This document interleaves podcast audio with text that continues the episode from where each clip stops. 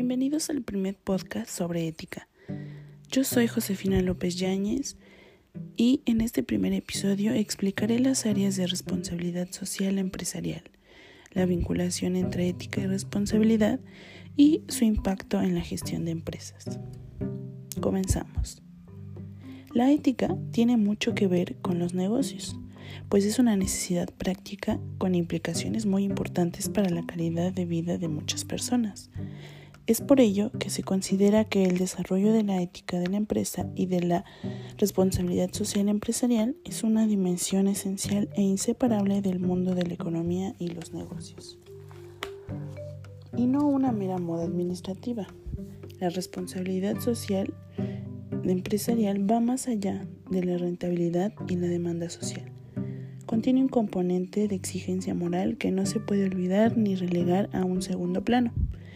Un ejemplo de esto son los valores de la Revolución Francesa, que consistían en la libertad, igualdad y la solidaridad, que reformulados y ratificados actualmente son los derechos humanos, que así como deben ser potencializados en nuestras sociedades, deben ser potencializados de igual manera desde el mundo de los negocios.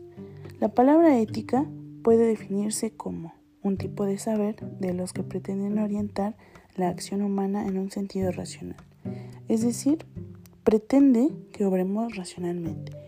Esta definición nos la da Adela Cortina. Ahora, la ética de la empresa como ética aplicada se debe tanto a su impacto directo en la sociedad como al carácter constitutivo de las sociedades modernas. En este sentido, el concepto de la ética aplicada a la empresa se debería ampliar pasando de un enfoque restrictivo, o sea, idealista, a un enfoque responsable donde los principios entren en juego en realidades concretas. Una ética de la responsabilidad convencida o de la convicción responsable es tomar en cuenta las consecuencias de nuestras acciones. La responsabilidad por lo que hagamos es irreconocible. Para ello existen dos modelos para entender la ética. El primero es el modelo restrictivo. Este se basa en la ética personal, la ética de la convicción y la ética del desinterés. Mientras que el modelo responsable es la ética de las instituciones, la ética de la responsabilidad convencida y la ética del interés común. Entendiendo esto, podemos decir que la ética de la empresa es una ética de la responsabilidad convencida. ¿Qué quiere decir esto? Que ni puede ni debe ignorar las consecuencias de sus actuaciones, por muy grandes o pequeñas que puedan ser, pero tampoco debe ni puede caer en el puro pragmatismo o utilitarismo.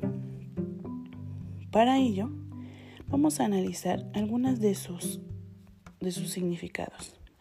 La actividad empresarial tiene una finalidad que la legitima y por la que cobra sentido, la satisfacción de las necesidades humanas con calidad.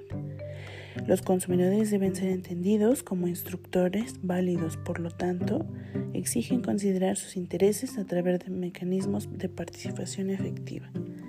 También los miembros de la empresa son interlocutores válidos cuyos derechos deben ser respetados.